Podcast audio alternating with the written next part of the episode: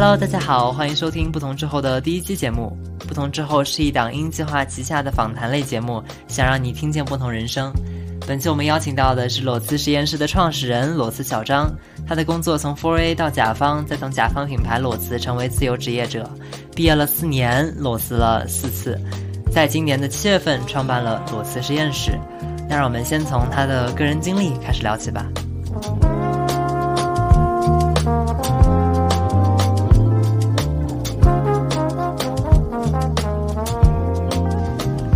欢迎收听不同之后，我是今天主持人十二。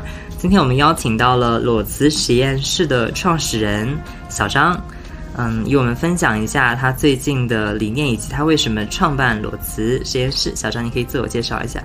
Hello，大家好，我是裸辞小张，是一个毕业四年裸辞四次，最后因为找不到合适的职场，找不到合适的工作，所以干脆就自己创造了一个裸辞实验室出来。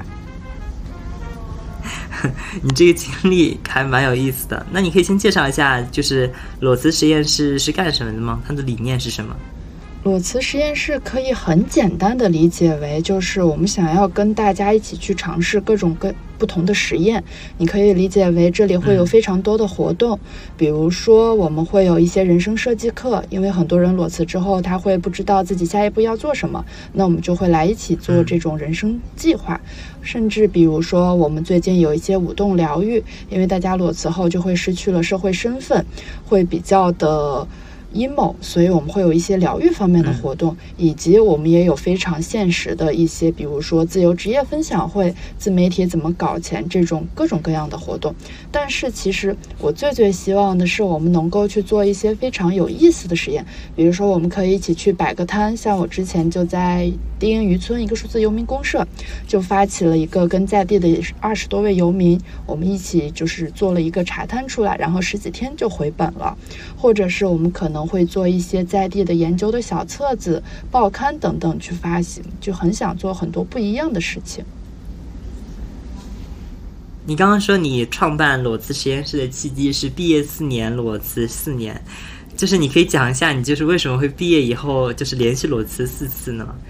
是这样，就每一次裸辞并不是我主观意愿上我想要辞，而是我。非常想要每一份工作待到一年，因为职场上一直有一个传说，就是说你起码要在公司待满一年，这样的话才算你是有稳定性的。所以每一次我都这样想，对对对，对，但每一次我都待不满。最开始的话是因为我在西安，我是做广告行业。那我是想要来上海发展，毕竟上海是做广告非常理想的一个地方。因此我在西安不到一年，我就来了上海工作。来上海工作之后，就进入一家小广告公司。那么很不幸，就是一九年、二零年，然后遇到了公司裁员，我也是其中之一。那么我被裁之后，我就知道啊，小公司有点不太靠得住，所以后来我就投简历进去了 Four A。那么进入 Four A 之后，我就会觉得好像人一旦达到了自己一直想要去的地方，你就会对那个有点祛魅了，你就会发现好像并不对对对，当然会会会，就并不像自己想象中的那么光鲜，就每天在想创意很开心等等，反而是更艰辛、更真实的那一面。发现每天都在加班，发现被甲方 PUA 被骂，所以再加上我当时身体也很不好，就经常跑医院。我就赶着双十一之前，我就赶紧逃跑了，因为双十一是我们工作量最大的时候。然后我就。对，就在家里一直躺着，没有想找工作。但是很幸运的是，又被曾经的领导挖掘去了一家甲方做市场部。反正最后也干了半年，也不干了，就是发现自己跟职场没有办法适应。那你最后一次裸辞是在什么时候？二三年吗？还是二二年底？二二年的四月，我已经裸辞一年多了。二二年的四月，哇，那那你创办裸辞实验室大概有多久了呢？裸辞实验室其实正式招募的话，大概就是七月份，七月初。但其实，在就是今年的七月初是吧？对的。但其实，在正式招募之前，裸辞实验室大概是在二二年底，我就有开始用这个名字、用这个品牌去做事情。只不过刚开始是我一个人，可能或者是有一些远程协作的一两个小伙伴，偶尔就是兼职一下。嗯，了解。其实我非常好奇，就是第一次了解到裸辞实验室的时候，我发现就是我第一眼被那个 logo 给吸引住了，因为裸辞实验室的 logo 是那个。嗯，就是蛮模糊的，然后五颜六色的这样一个两个两个字，然后哎，这看上去我还以为是不是你们那边设备出什么问题，打出一个乱码出来了，然后后面发现这个真的是真的 logo，我就非常好奇，你是为什么会选择那样一个 logo 呢？这是我们设计师 Lily 专门设计的，因为裸辞带了裸字，不知道为什么经常会在互联网上被和谐，就像我们这些裸辞之后 再去找工作一样。经常会被问你为什么裸辞。所以我们就希望大家对裸辞这件事情，你不要太介意这件事情。不管是我们自己，还是作为招聘方，同时我们也会发现，在职场上，其实大家都是非常丰富多彩的人生。所以我们是彩色的，但是我们却被限制住了在职场里。就所以我们那个裸辞实验室的裸辞，它会有一个框的感觉。那么旁边的话是白，就是我们觉得你从职场跳脱出来之后，其实你是有无限的可能性的，所以给你留了非常多的空白，让你去。发挥去做实验，哇，这个理念好好。那也也肯定能听得出来，你们的目标群体，大一号目标群体也是就是针对也也是针对裸辞以后的朋友。那你们就是试图去给他们提供一样什么东西，或者是想去帮助他们解决生活中的哪些问题呢？因为你自己也是呃裸辞的亲历者嘛，你会去针对性的去解决一些问题吗？用裸辞实验室，我们就是觉得裸辞之后，首先大家会失去社会身份，然后自己的社交圈会特别狭窄。就大部分人裸辞后就会发现，他就要不然一直待在家里，要不然他就是可能假装去上班，活得很累。所以我们会首先会有一些社交活动，比如说裸辞茶话会，就是让大家来一起见面聊聊天，认识我们一起就是都裸辞了的人。我们还是能够相见面的，然后并且去碰撞一下，看看是不是看了解大家在做什么。二的话就是裸辞之后，必须你需要了解一下，我们现在能有什么东西是可以赚钱的，可以养活自己的。所以我们还会有各种各样的分享会，就比如说自由职业分享会，或者是某一个职业或者某一个技能的分享会，去分享从零到一的分享，最开始是如何磨练自己的技能的，你要。去学什么，你才能够成为这一个的入门砖？那么你的第一个客户又是从哪里寻找来的？那么从第一个客户又如何找到自己的第十个客户？会有这样的一些分享会。与此同时，可能分享会还不够，后面的话我们也会想要说，也是通过用户的反馈会说，其实大家真的是需要有一些课程的，会想要学习具体的技能。像比如说现在的话，唯一是我目前是有一个小红书陪跑营，这个也是因为大家裸辞后会发现，几乎都去做自媒体了，因为它是一个最不需要成本，只需要我花时间，我有一个手机电脑，我就可以去尝试的一个东西，所以大概的话会是这两个方向。那你在就是你在最后一次裸辞之后，你提到就是你其实裸辞以后跟创办裸辞实验室中间还是有蛮长时间的一个一段空白的时间的。那这段时间里面，你刚刚提到的这些裸辞实验室试图去解决的问题，应该也会发生在你自己身上。那当时你在没有一个裸辞实验室的帮助下，你是怎么去解决这些问题的呢？我当时就是解决的很困难。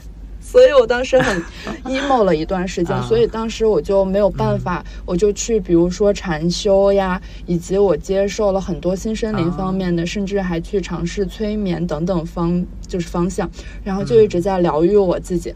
后来我发现。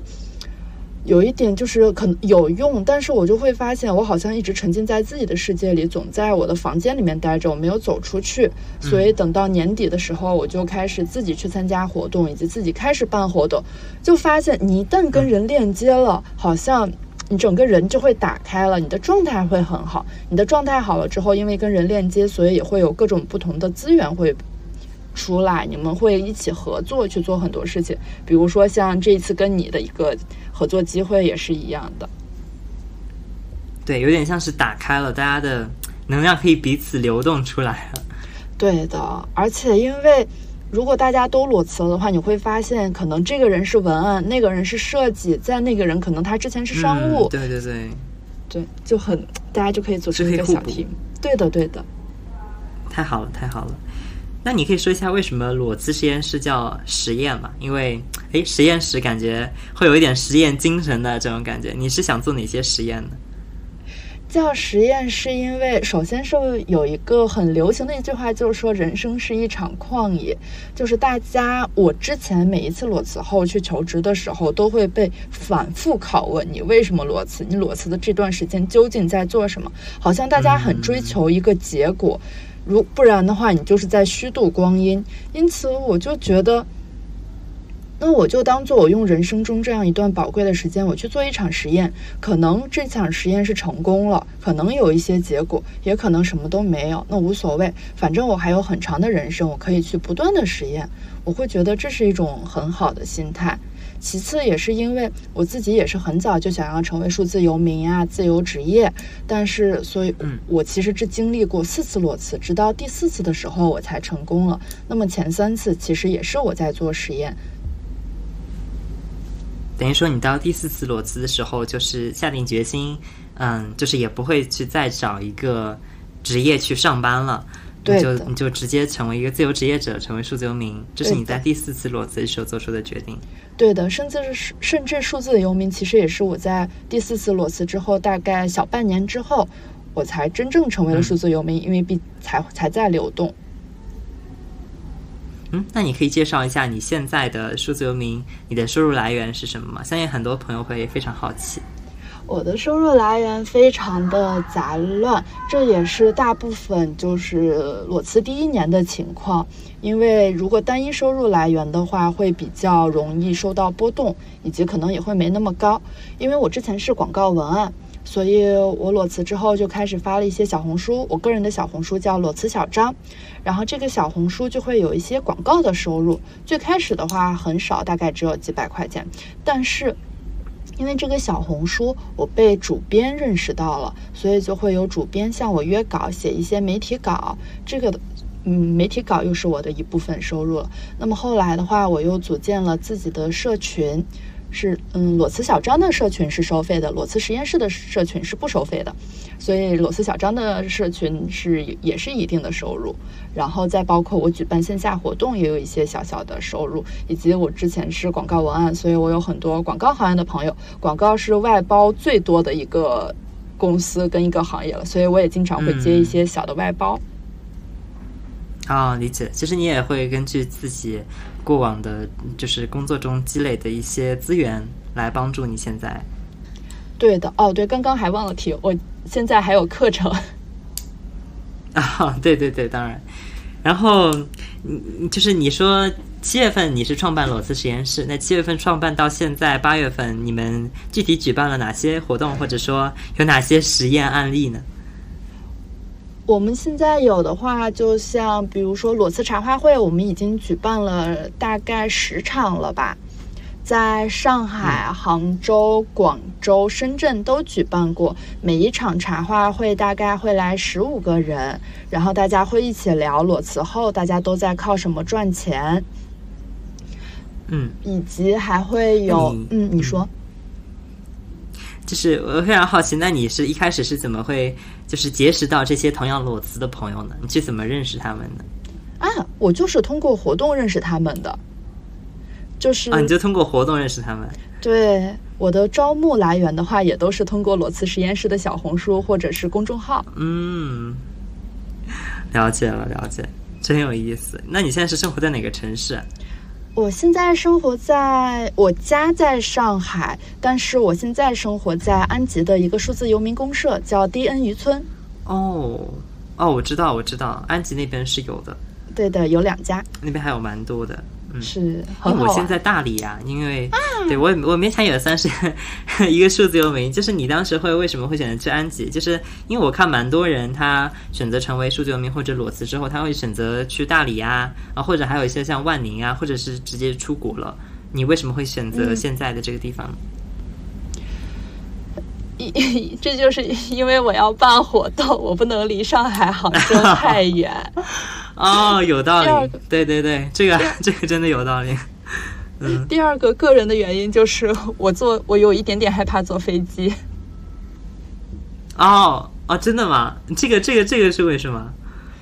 就是会看到一些负面新闻，你就很害怕，比较喜欢脚踏实地坐动车。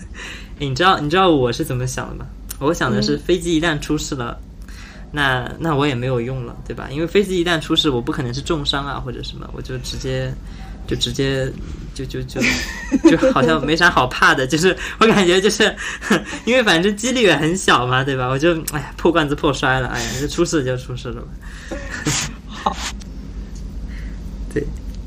对，然后我发现最近的有一个活动，就是你刚刚也提到嘛，就是舞动疗愈这一块儿。其实我在大理这边也看到过很多这样的舞动疗愈的活动，你可以具体介绍一下舞动疗愈它是什么吗？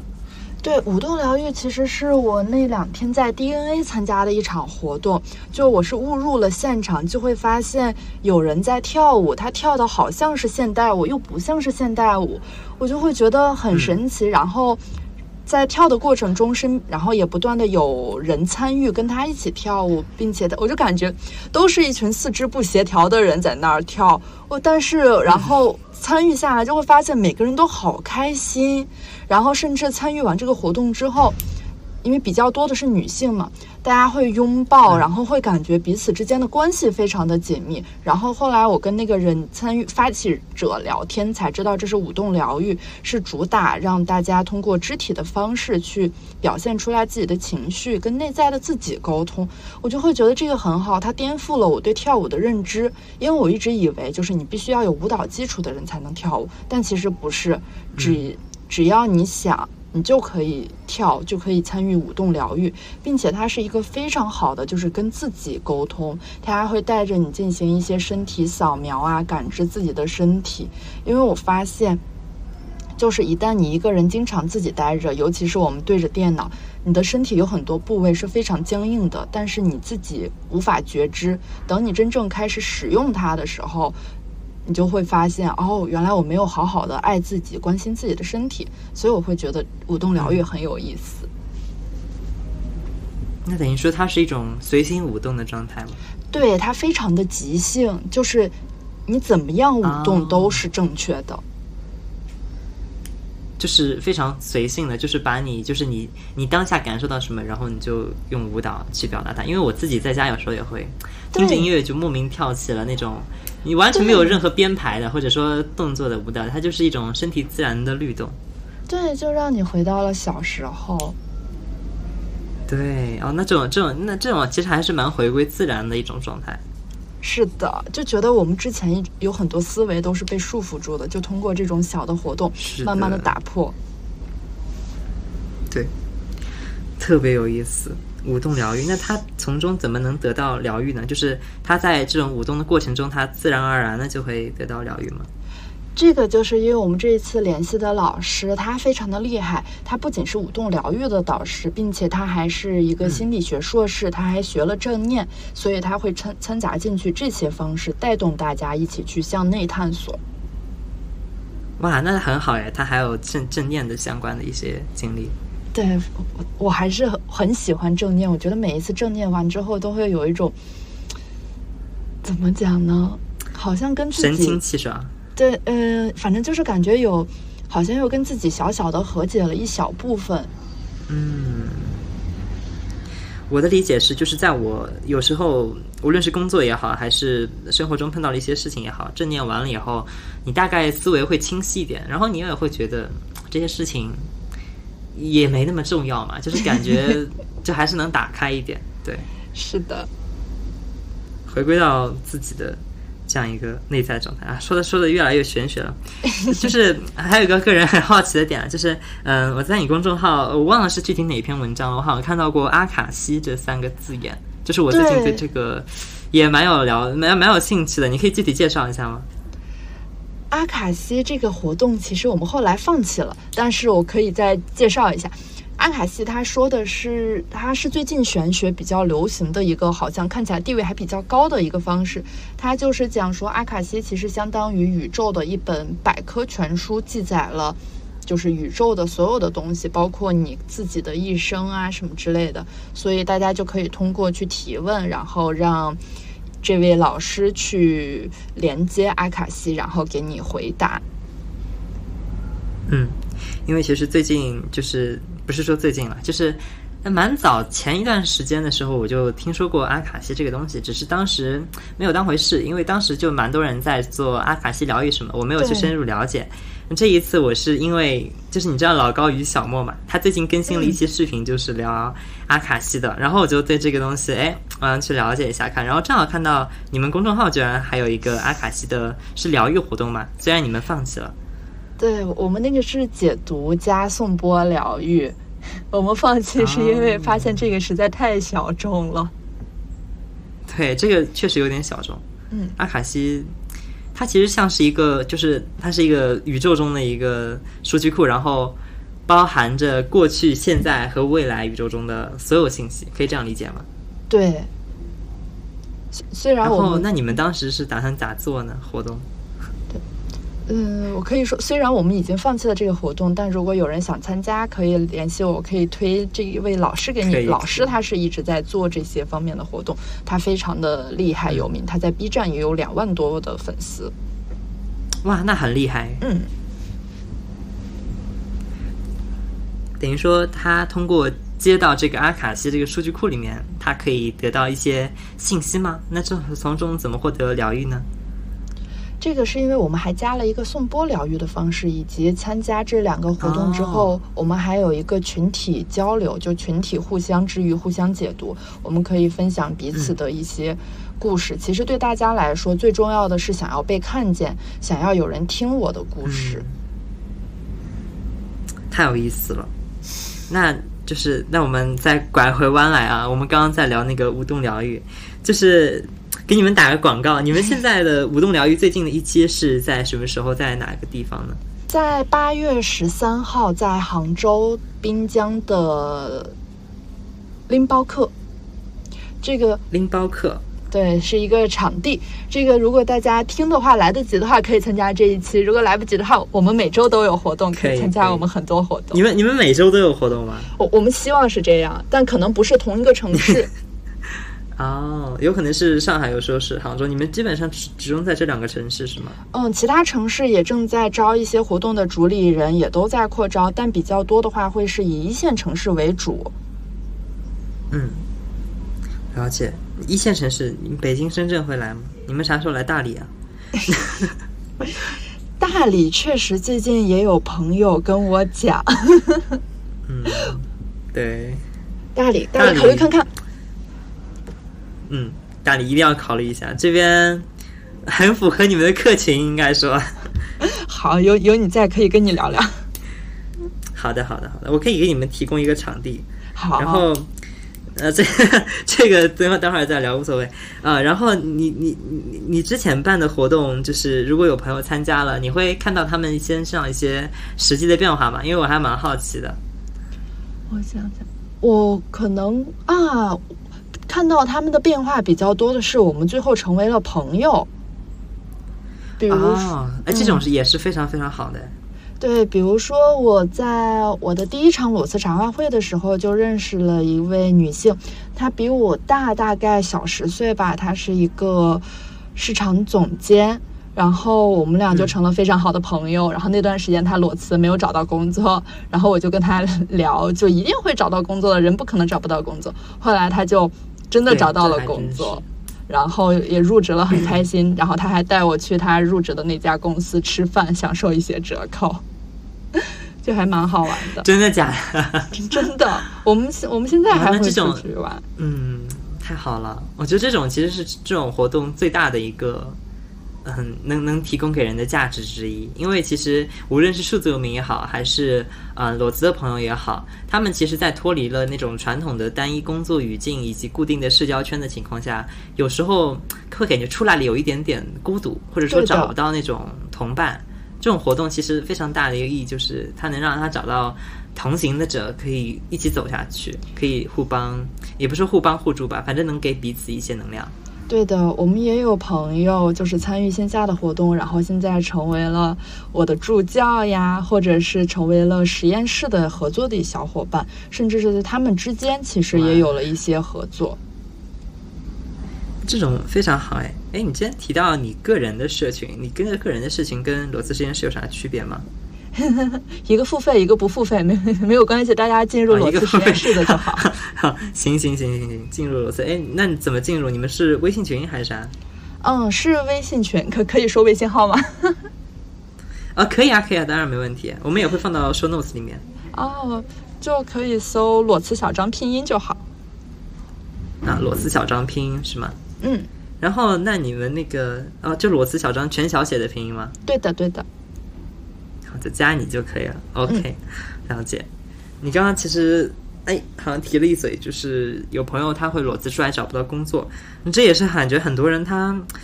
不敢去裸辞，或者说感觉裸辞的代价或者说风险，在这个时代好像有点越来越高的意思。你会怎么看这件事情呢？嗯，大部分人也不是找不到工作，是找不到自己满意的工作。对对对，这倒是。我我觉得这个我很难提供一个解决思路，因为我对职场很厌恶。但是，但是我的感受是，因为我裸辞的话，也是受到。疫情的一些波及嘛，但是我每我裸辞之后，我的下一份工作，每一个下一份工作，我都是涨薪的，并且我每一次空窗期都是有三个多月到六个月左右的，所以那很棒哎。我不知道这是不是幸存者偏差，就是我会觉得，即使很多人说，就工作很难找，就年年都是最难毕业季。但我依然觉得，就我自己，就是我依然坚信这一个，就我自己一定会找到好的，我愿意去的，并且我的薪资要求我也不会降低那么多。但可能，可能这两年我不太清楚，可能真的有一点点难，因为我并不想回归职场，所以我没有很关注这一些方面。可是。我就我身边的一个我接触到的裸辞人很多嘛，我会发现大家有这样一个普遍的共性，就大家第一个月的时候可能都比较放肆，觉得终于裸辞了，出去玩啊什么的，非常开心兴奋。然后玩回来之后就开始焦虑了，觉得自己找不到工作。但但其实，你发现他们就只是嘴上说觉得自己找不到工作很焦虑，但其实过三个月都工作了，都找到了。哎，好像确实是这样一个现象。是的，因为真的是，因为有好几个人，他跟我说他找不到工作了，他还问我这边有能不能跟我一起做一些什么远程的项目合作。我说好，但是可能要下个月开始。然后我在下个月联系他的时候，他就跟我说入职了。就 这个这个行，真的很多，所以相信自己。这个这种经历太好玩了啊！就是嘴上说感觉好焦虑呀，找不到工作。但是好像过一段时间又莫名其妙又找到了。是的，哎，这种还是蛮有意思，因为现在很多人在说啊，无论是经济形势也好，不拉不拉的，就感觉呃就业形势也很严峻，或者说嗯，就是各种普遍薪资也不高，就蛮多人会有这种焦虑的情况的。年年年都这样，年年都会有很多这种声音。真的是年年都这样，确实。但今年你在第四次裸辞，嗯，你先说。嗯，但今年也多了很多远程工作的机会嘛。哦，这倒是，还有那种混合工作的，我记得。是的。对。哎，那我刚刚说我继续的问题，就是说，嗯，你在第四次裸辞之后，按照你之前的经历，你应该也会觉得，你也可以再找到一份满意的工作啊，你为什么没有去找了呢？头几年。因为我在去第四份工作的时候，那是一个甲方的工作，我当时就想，我进去看一看，到底是我的问题，还是我之前一直在乙方的问题。然后我在甲方的那一段工作里面，我就深刻的意识到，是我可能就是那种职场不耐受体质，我没有办法接受一个非常等级分明的一个地方，我也不想接受，就是因为你的等级比我高，所以我就必须。背一些锅，或者是甩锅，以及我甚至听到就是他们那样子非常快速的语气的沟通，虚假的谢谢辛苦了，我都会觉得不舒服。嗯，所以我就知道我不可能再回去职场了。而且我有一次是我接了一个外包，是广告公司的，其实一个礼拜我就赚到了小两万块钱，但是因为那个是在 对，但是因为那个是在 in house，在公司里面。所以我当时就觉得太痛苦，我就我就想明白了，即使一个礼拜赚两万，我都没有办法接受，那就更不用谈我在职场的这个环境。对，再加上我在职场上真的不是一个就没有什么情商的人，嗯，就了解了。嗯，觉得职场这条路我走不了。发现现在这大家觉得这种，我发现我看到蛮多这种职场不耐受人群的，就是他们没有办法忍受，或者说有点虚伪、等级分明的那种上下级关系的那种那样一种环境。对，然后我发现还有大部分的裸辞人，他们离职的话，其实跟看起来是跟薪资、跟九九六、跟健康有一定的关系，但最根本的其实是他们没有提到的那个，其实是没有价值感、没有成就感。啊，就是感觉没有自己被提升，或者是没有创造出一些什么真正对这个世界有价值的东西。对的，他对自己的认同度很低。啊，这个是一个非常大的问题，就感觉就没啥热情了。是的，所以就没有办法，就觉得工作是一个很消耗的东西，必须，所以就会有消耗到零的那一天就会离职。对，那裸辞实验室，你在做裸辞实验室的过程中，应该就没有这个问题了吧？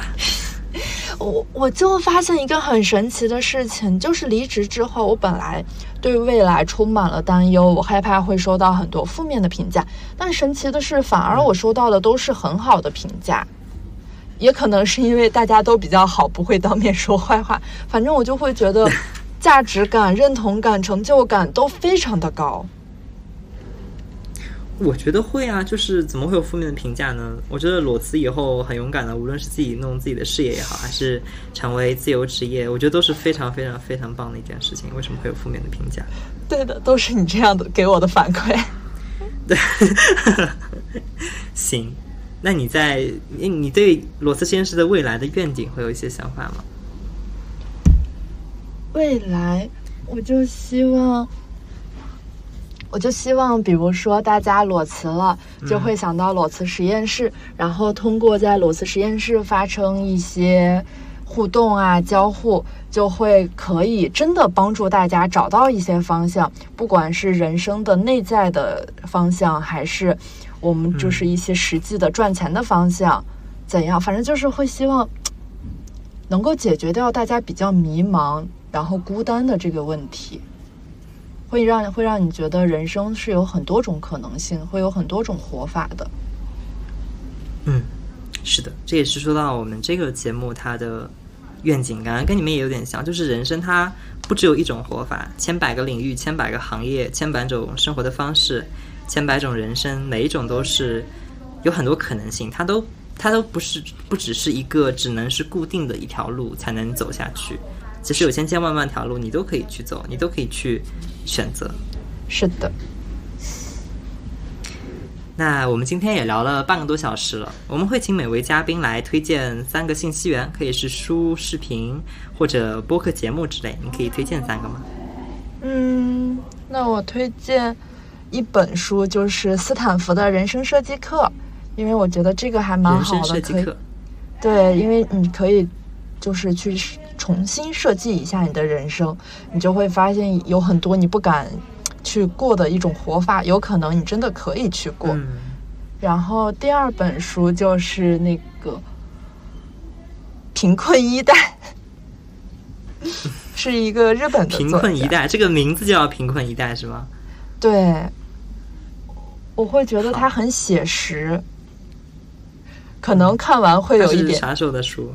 是，也是近近二十来年的书，它是在描写日本的，就是贫困的问题，为什么会贫困？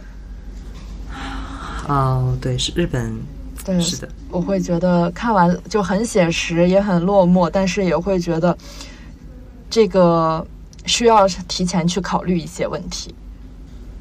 嗯，第三本呢？第三本的话，我想一想。来本灵性的吧，身心灵的，身心灵的我没有在看，我我都是在实际的接触。行，好吧，嗯嗯，想你再想哦，第三本书我推荐精力管理。精力管理，对，因为我就是裸辞之后，自由职业者非常重要的就是管理精力，但大家。会走入一个误区，就是觉得精力就是我要不断的提升精力，我要不断的去做时间上的把控，然后就会觉得自己非常的不自律。其实这个观点是比较狭隘的。那么我们的精力跟其实也是跟。那个心电图一样是波动的，会有高峰，会有低峰，所以我们要顺着这个去生活，去进行管理，并且我们的精力的话，也不是一直可以取之不尽、用之不绝的，所以我们要好好的爱自己，去照顾自己，从体力呀、思维啊、意志力各个方面去提升我们的精力。了解，非常感谢这三本书。你可以再把三本书名说一下吗？我等会儿会放到我们节目的文稿里面，大家可以在文稿里面看到这三本书的链接。好，斯坦福的人生链接是斯坦福的人生设计课，贫困一代精力管理。好，非常感谢小张你今天的分享，也期待看到裸辞实验室的愿景慢慢的在你手中被实现。哦，对了，大家如果在八月十三号之前。听到这一期播客，如果然后恰好在江浙沪那一带的话，也可以选择去参加呃裸辞实验室在杭州的舞动疗愈的一个活动，我们也会把链接放出来，大家可以直接去参加。好，谢谢。那我们拜拜，下期再见吧。拜拜。